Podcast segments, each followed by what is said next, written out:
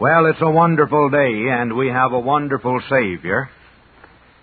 And God has given to us a wonderful book, His Bible, with a wonderful revelation of His grace through His Son, and the Lord Jesus Christ, our Savior.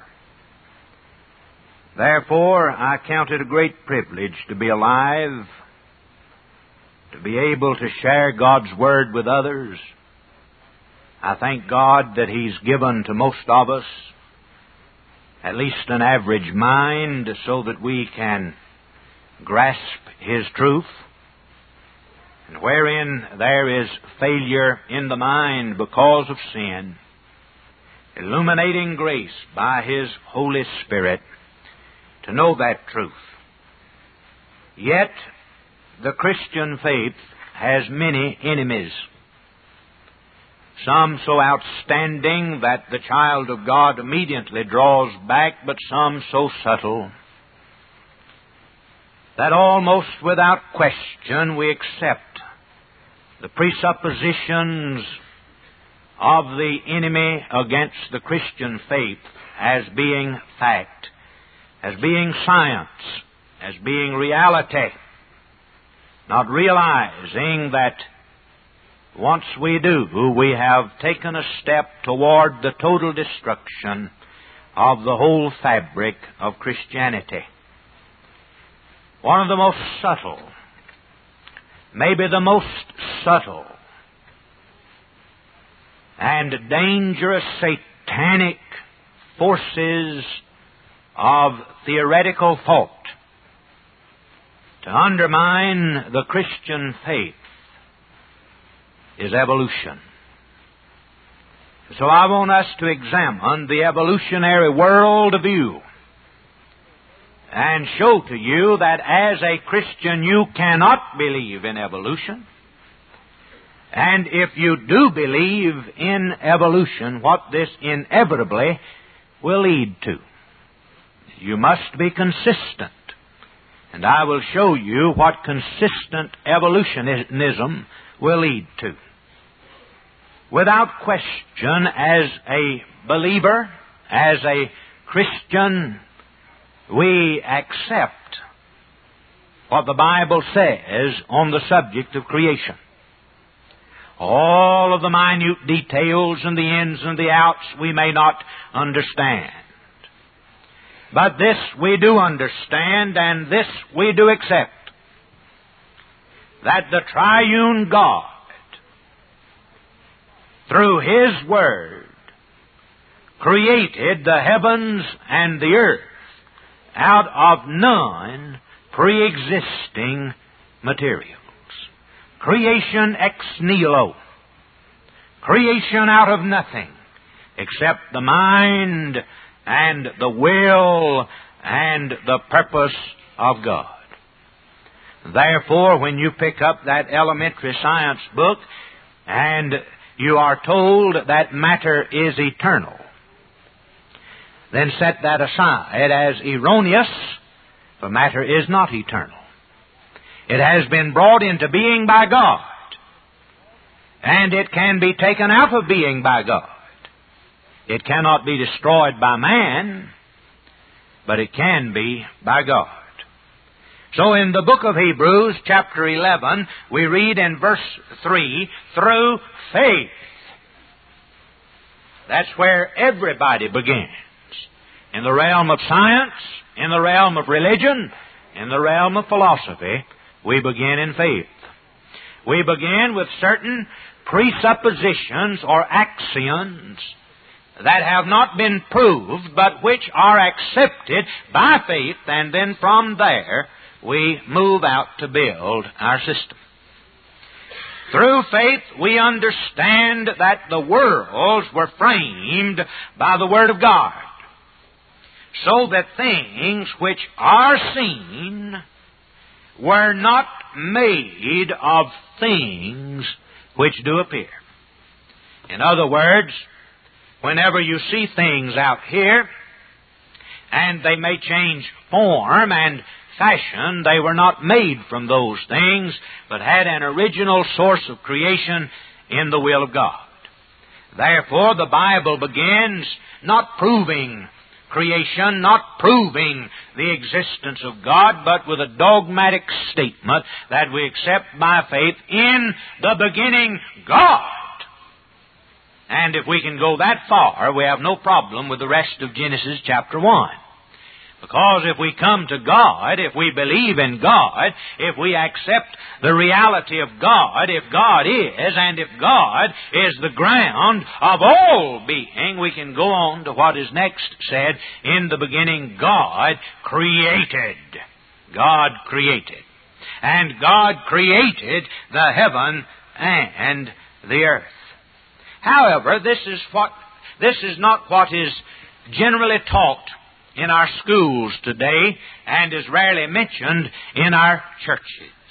But instead, we are afraid to mention our belief in creationism lest someone might think that we're not quite educated and where we move in the circle of intellectuals, they openly and bombastically brag of their belief in evolution, not realizing that they are placing their faith in religious and philosophical principles and not in scientific fact.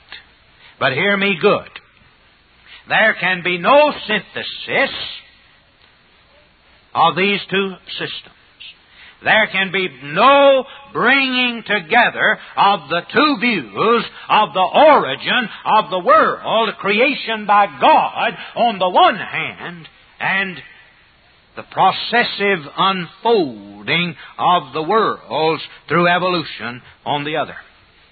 They are totally antithetic one to the other, stand diametrically in opposition one to the other, and one excludes the other, and therefore we are shut up not to a position of neutrality, but to a position of decision. Whether we accept what the Bible says, in the beginning God created, or whether we accept the theories and ideas and presuppositions and confusions of men. Well, what is the evolutionary worldview? What is it? What is it? Why should I, as a preacher in the pulpit of a church, bringing a sermon to a congregation of people, be concerned about it? Should not this be reserved to the classroom for neutral debate and discussion? Not at all. Because when it comes to truth, there is no neutrality. There is no no man's land. There is no buffer zone not claimed by either side, but the enemy stands face to face. And the most logical and reasonable place to deal with an atheistic evolutionary worldview is in the pulpit. And would to God that our preachers would see this. Well, first of all, the evolutionary worldview is a non-theistic conception of reality. Now, theism means a belief in, or Christian theism, in the belief of God, theos, but God in Trinity and unity, the triune God who is revealed in the Bible. Now, evolution is non theistic. Evolution has no place for God. And wherever evolutionists give any kind of place to God, it is an abstract cosmic mind or cosmic hen that exploded an egg that came out to be the universes of the world, or some cosmic force that is thrusting the world toward order, and so because they cannot identify and name whatever this abstraction is, they call it God. And we say, isn't that sweet? Scientist so and so, though he's an evolutionist, believes in God. Don't you believe it for a minute. Confront him with the God of the Bible, and the God of the Bible begins as Elohim Creator. And he'll reject it. It's a non theistic conception of reality. Therefore, classic evolutionism is essentially one of two things. atheistic or pantheistic. And both are a denial of the personal God of Christianity. Now, if evolution is consistent, it must be atheistic. That we live in a world of chance and in a world of process, and actually a world that has had no beginning, which is eternal in itself, either in gaseous form or in the form of eternal matter. Or if God is given a place, he must be pantheistic. If it's the cosmic mind that is pushing things toward their development, as conceived of by the philosopher Spinoza, then it is a God in everythingness, with no personality, with no consciousness, as they say, except as he comes to consciousness in man's consciousness of him. Now that statement's loaded. It's like dynamite. Because it says in reality that man becomes the creator of God because God doesn't have any sense, doesn't have any mind, doesn't have any memory, doesn't have any recall, doesn't have any thinking process until man develops into a thinking creature to bring God to that stage. It's just a demiurge or an impulse that's pushing the world toward development. Pantheism, God in everything. And that simply means that God is everything. That He's the dunghill out in the barnyard, that He is the Gothic temple in the heart of the city, that He's the dirty plate in the sink water, that He is the bottle of cologne on the shelf. God's everything. God is His world. God is creation. And this is consistent evolution if any place is given to God. But wherever evolutionism is accepted, the God of the Bible, biblical theism, must of necessity and logic and philosophically be rejected. God must be eliminated from man's understanding of the world. You'll say, but isn't that the scientific view? My dear friends, I do not know of a more loaded world view than evolution. What I mean by that is that that's the most sensitive, emotional concept that man holds to. Man becomes more emotional over this worldview than he does over his politics, and over religion. It is a loaded worldview. Why? Because, first of all, any knowledgeable and reasonable evolutionist knows that he operates on presuppositions presuppositions, that is, certain principles that he has laid down and accepted by faith which cannot be proven scientifically. So you put him on the spot when you confront him with this. You say, but just as I begin in faith, so do you. Just as I began with the preconcept that God is, and then I reason around through all things and back to God, you too are guilty of circular reasoning, beginning with your faith concepts, reasoning back to your original presuppositions, fitting your evolution into the framework thereof. Therefore, and you mark it down, evolution is not science. It is scientism. And whenever a scientist makes the statement, I believe in evolution. He has stepped outside of the scientific laboratory. He has ceased being a scientist and researcher. And he has become a philosopher and theologian. However wrong, he has become a philosopher and theologian. He must say, I believe. You see, true science is the observation and recording of observable data, whether it's in a laboratory or outside of a laboratory. And so there is in God's creation and our Christian mandate to conquer the world for Christ a place for science. Christian Calvinism promotes true science. But nobody has ever been able to set up inside or outside of a laboratory the so-called data of evolution. And wherein they've tried, they have miserably failed. Therefore, they fall back on speculation, on chance miracle.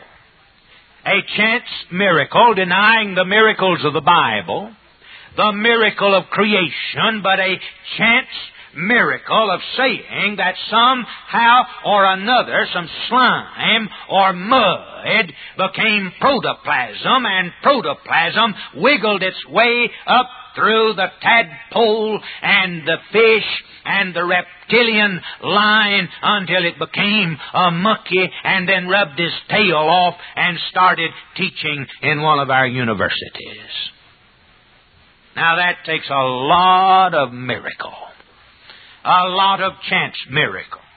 And some of those who teach it, in my estimation, act like red-seated baboons.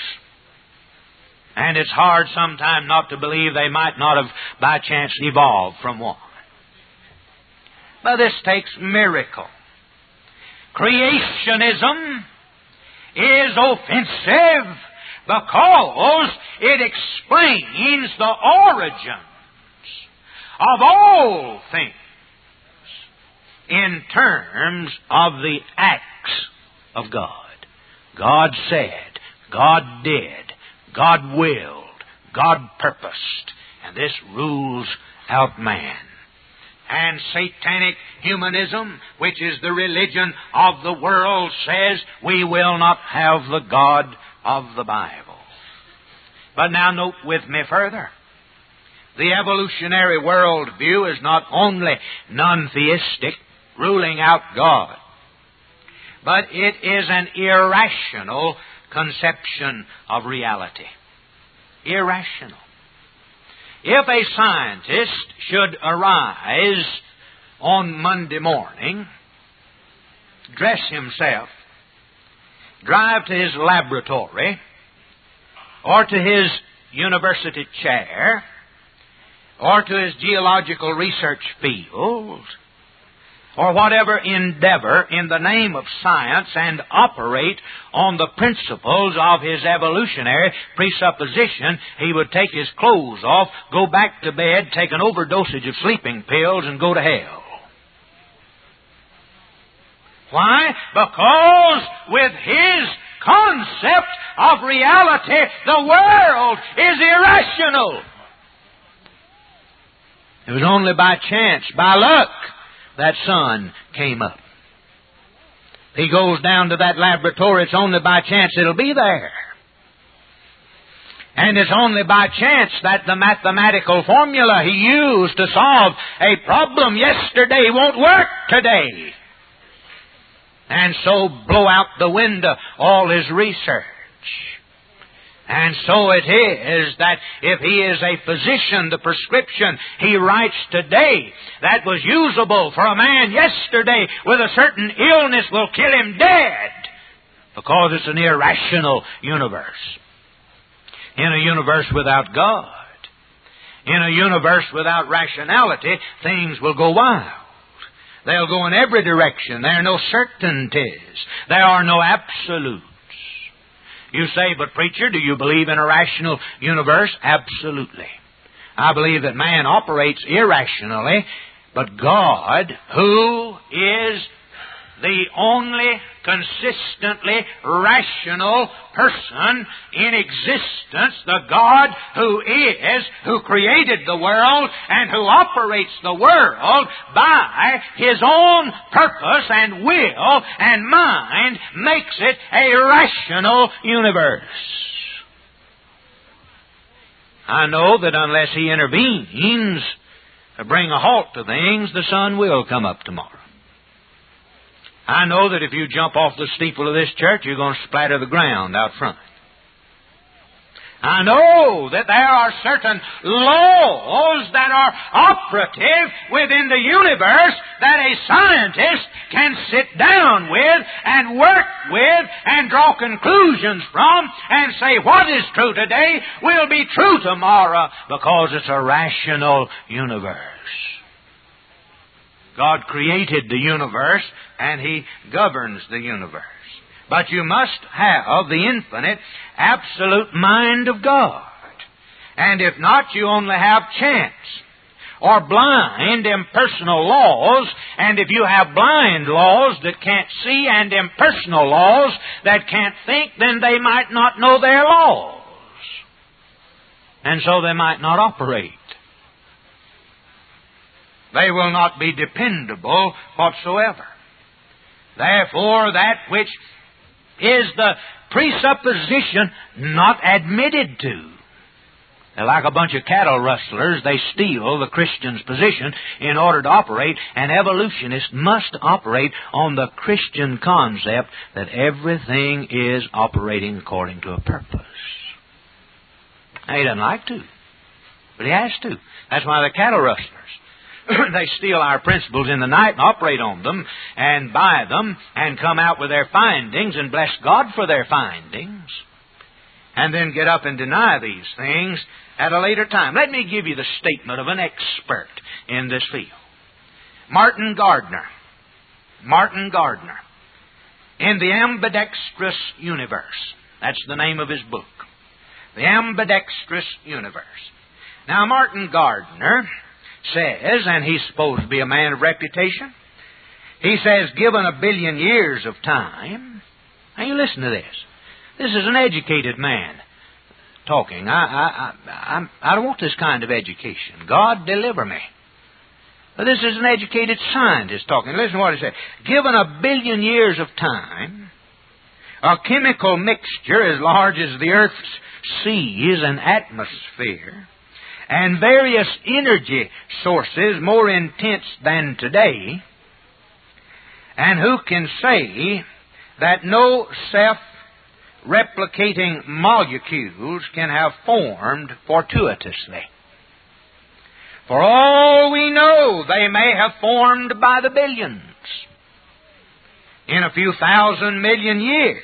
And then he puts in parenthesis, all this is sheer guesswork the primordial soup may have swarmed with these primitive, half living organisms. The great epic of evolution would then have been underway. Now, my soul, give a man enough time and enough conditions, and as he said, almost anything might happen. But I'd hate to wait around for a chimpanzee sitting on top of the Empire State Building with an unlimited source of uh, alphabetical characters, throwing them off the top to see the uh, Encyclopedia Britannica come up by chance, wouldn't you? Well, again, he says in the same book, evolution is simply the process. Oh, they love that word process we have now process theology, where God's in the process of becoming and everything's in the process of developing. And one of these days we're going to get there without the grace of Christ. Evolution is simply the process by which chance, the random mutations, isn't that a pretty word for chance? The random mutations. Then that sounds scientific. That sounds idiotic. No true, honest, unbiased scientist would use that language. Random mutations cooperates with natural law. How do they know natural law is going to cooperate? If it's blind and impersonal, how do they know these random mutations have decided suddenly to cooperate with one another and then go out and start cooperating with natural law? To create living forms better and better adapted to survive. He's simply saying the reason you're here uh, with a nose and two ears so beautifully arranged to hold your glasses on your face, and that you can think, and that you walk upright, and that you can use words and name things, an animal can't do that, is because there happened to be some random mutations that randomly got together by chance and randomly started cooperating with natural law that was blind and impersonal that randomly created what you are. But they don't believe in miracles. Oh, it's foolish. It is really naivety to the nth degree to say, in the beginning God created. And yet, in spite of all this guesswork, this author lampoons anybody that holds to the biblical account of creation. After admitting that all of this is guesswork.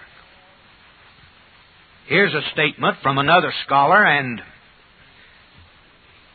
this is a true statement. He said one evolutionist has said that the chances were two billion to one against the original cells. I'm not talking about these cells coming into being, but the original cells, wherever they are and wherever they came from. Two billion to one against the original cells ever evolving to mankind. But the human race was amazingly lucky. So here we are. Now that's what a scientist said. That's what a man who poo-poos the Bible says. That's what a man who laughs at ignorant preachers like me. Chances two billion to one. You got to have original cells to begin with, he says. You've got to have the right kind of original cells to begin with.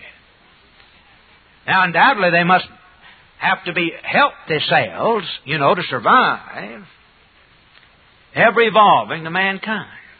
Two billion to one. But amazingly lucky. Here we are. Isn't that simple? Or let me put it another way, isn't that pro- scientifically profound? It is not profound and it's not scientific. It's foolish and it shows that man, in spite of his training, that man, in spite of his vocation, is in rebellion against God Almighty until he's regenerated by the Spirit of the Lord and bows his knee to the sovereign Lordship of Christ.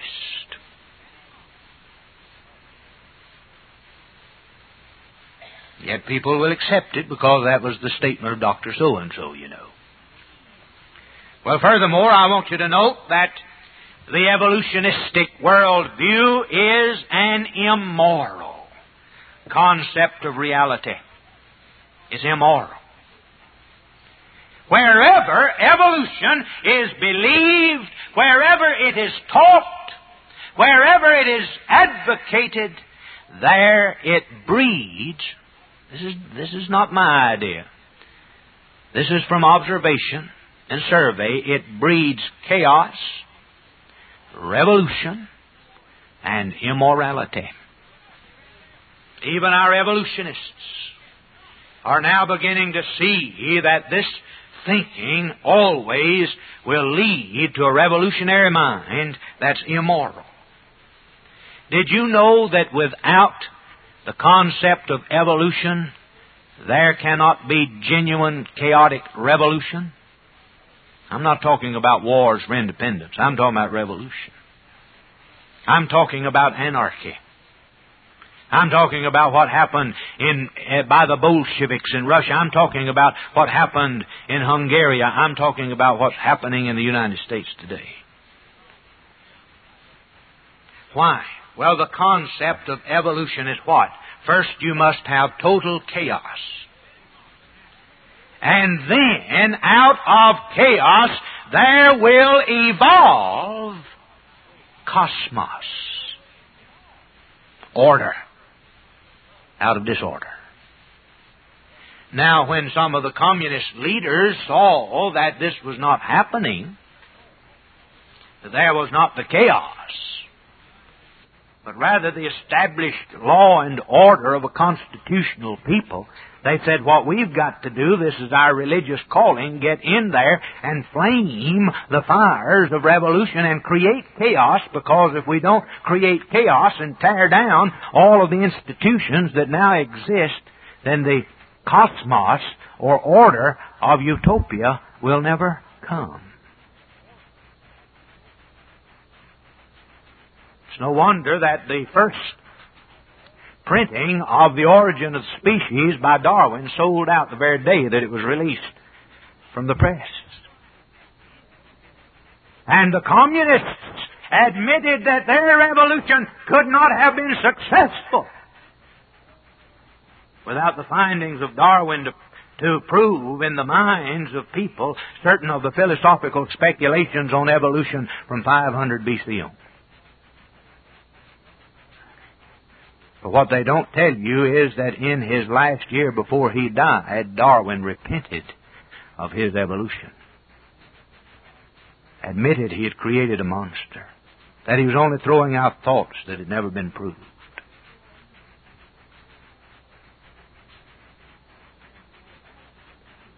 Now there can only be chaos and immorality and disorder in the context of evolution because where there is evolution and not creation, no laws of God can exist outside of a system to be imposed upon that system as a standard by which that system is measured. Therefore, we may conclude that the only basis of morality is a belief in God and His laws. Did you know that Adolf Hitler was an evolutionist? And being an evolutionist, he conceived of man as being nothing more than a machine that if it did not function superiorly, that could be put in the scrap heap. The communists must be evolutionary in their philosophy, and man to them must be an animal.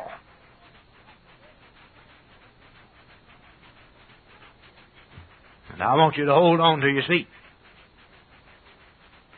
If evolution had not taken over through many years of college teaching that has now filtered down to the first grade up, in our lower schools, you would not be having any debate today over euthanasia and abortion. Every Christian knows that abortion is wrong, that it's murder, and that euthanasia or mercy killing is murder. Who am I to say that the old people can't live? And who are the medical elite that make up such a group to say that we can set ourselves up as a board to determine who can be born and who can't be born and who may live into old life and who may, must be put out of the way. I'll tell you if a man is dying from the most horrendous pain of cancerous cells imaginable. He'll die in God's time, not in yours. You know how many abortions are performed and go on record? I'm not talking about the illegal abortions by these midwives and quacks, but you know how many abortions are being performed in the United States of America? And by the way, did you know that we are having a the very reverse of a population explosion? That we're having a population problem because of abortion? There's no population explosion. That's the biggest satanic myth and liberal lie out of the world controllers that you ever heard. Now, they're not going to let themselves be put to death. But there's one abortion performed every minute around the clock, 24 hours a day in the United States of America. 1.6 million murders per year. Per year. You know what one doctor said? I just read his statement. He said, I had to give up my practice at a certain hospital because I could no longer take little babies crawling up my arm while I was wrapping them that they might strangle in their own juices.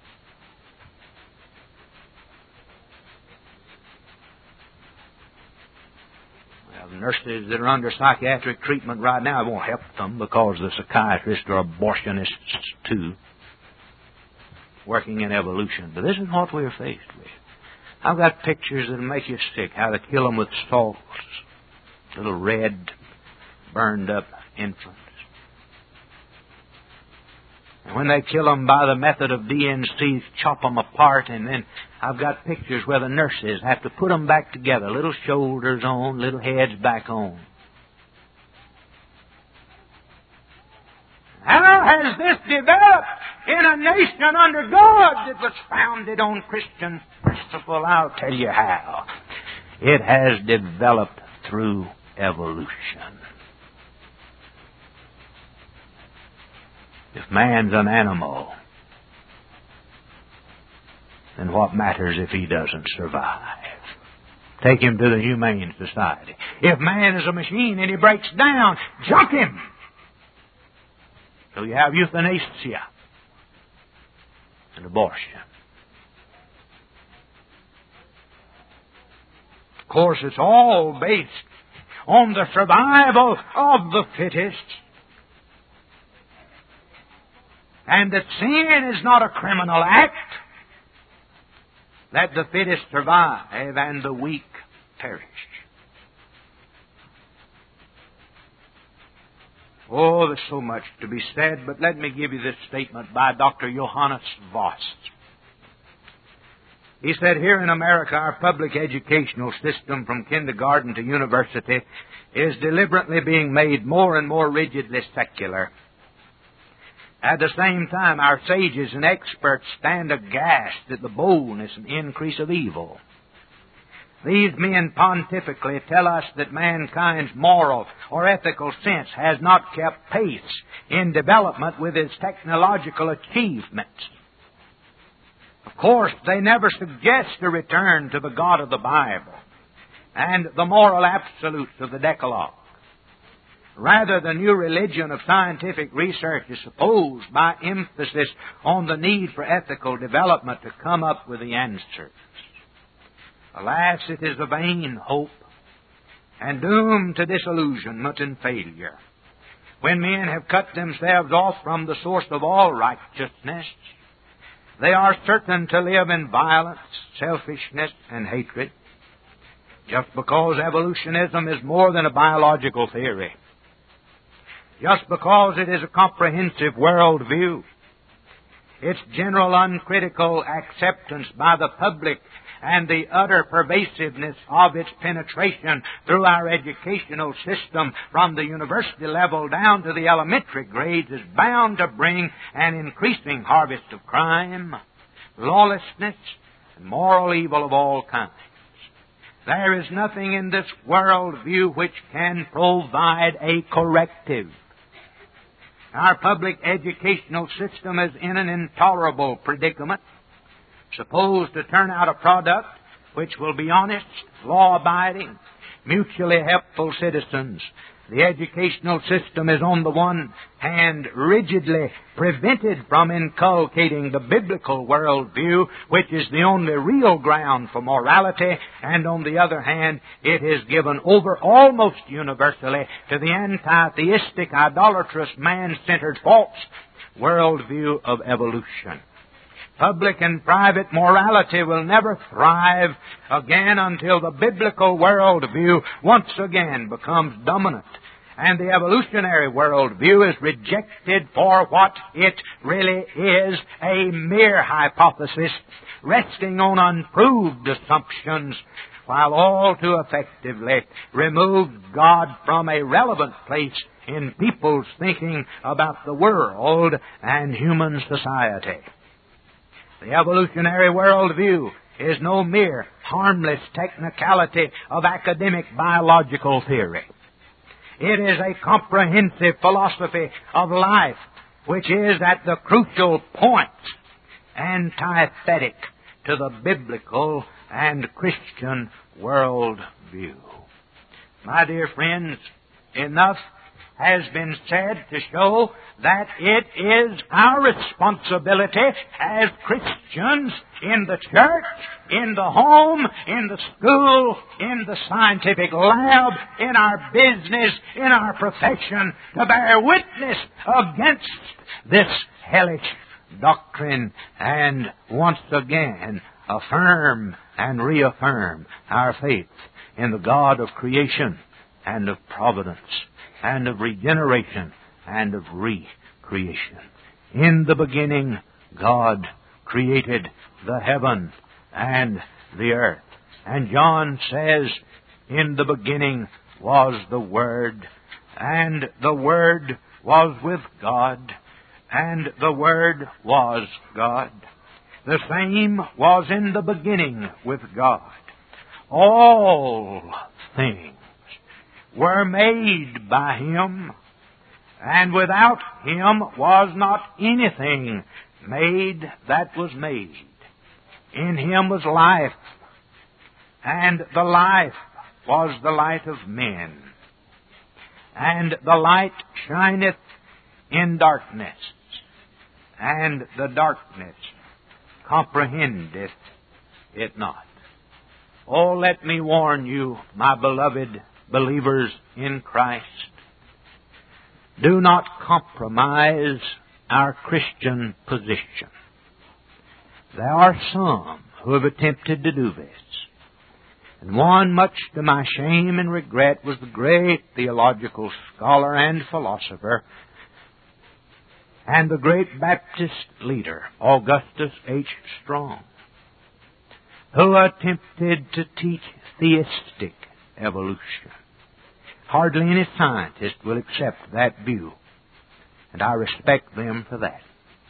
For they see it for what it is a compromise view, in which a man says that my faith in what the Bible says is not strong enough for me to retain my faith that in the beginning God created. But I must make a compromise with evolution. There's where the real intellectual is to be found. That though God stands behind creation, the method he used was evolution. How foolish. For any fourth grade child could take a geological timetable and lay it down beside Genesis chapter 1 and see at a glance that the geological timetable does not in any way parallel the creative days of Genesis chapter 1. Not in any way. It is an either or, not a both and. We cannot hold to God and to His Word and to His creation power and at the same time that we live in an irrational world of chance brought together in an irrationality and we luckily are here. Oh no. No random molecules. No chance genetics no happenstance environment. But God said, let us make man in our image and after our likeness. And God says, I will form the genetical makeup of every single individual through his birth line that I will control and endow him as I see fit and place him in the time of history and in the environment I would have pressed upon him to fashion and form him into the being that I want him in my divine providence, that all of the power and the honor and the glory and the majesty and the dominion might be unto our God now and forever. Let us stand for prayer. Oh my God, forgive us of our silence on such vital issues. And help us by Thy grace to reassert ourselves dogmatically of our faith in Thee. Take this message as feebly presented as it was and rescue the minds of multitudes that are caught up in this quagmire of darkness and deliver them for their sakes and for the glory of Christ. And oh, may Christ be seen in His redemptive work. For if we are created of Thee and we have sinned against Thee, we need a creation, we need a Redeemer. But if we are here by chance, how foolish to talk about Christ the Savior and sin and hell and heaven. For where is there any sin to be punished? But, O oh Lord, we know that we are sinners. And because of this, Christ is necessary. Thou didst send him into the world to redeem us. Bring honor to him. Bring sinners to bow their knees. For we pray in his name. Amen. This Reformation audio track is a production of Still Waters Revival Books. SWRB makes thousands of classic Reformation resources available, free and for sale, in audio, video, and printed formats. Our many free resources, as well as our complete mail order catalog, containing thousands of classic and contemporary Puritan and Reformed books, tapes, and videos at great discounts, is on the web at www.swrb.com. We can also be reached by email at swrb at swrb.com,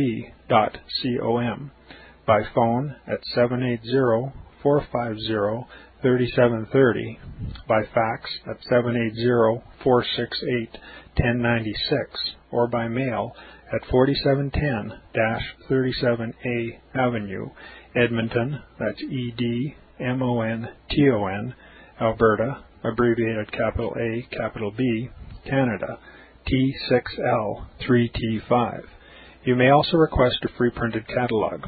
And remember that John Calvin, in defending the Reformation's regulative principle of worship, or what is sometimes called the scriptural law of worship, commenting on the words of God, which I commanded them not, neither came into my heart, from his commentary on Jeremiah 7:31, writes, God here cuts off from men every occasion for making evasions, since he condemns by this one phrase, I have not commanded them, whatever the Jews devised.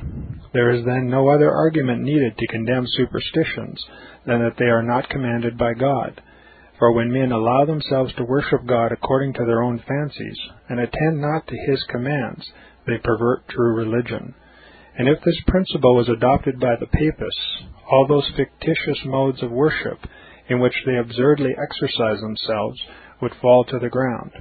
It is indeed a horrible thing for the papists to seek to discharge their duties towards God by performing their own superstitions.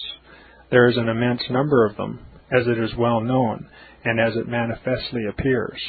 Were they to admit this principle, that we cannot rightly worship God except by obeying His word, they would be delivered from their deep abyss of error. The prophet's words, then, are very important when he says that God had commanded no such thing, and that it never came to his mind, as though he had said that men assume too much wisdom when they devise what he never required, nay, what he never knew.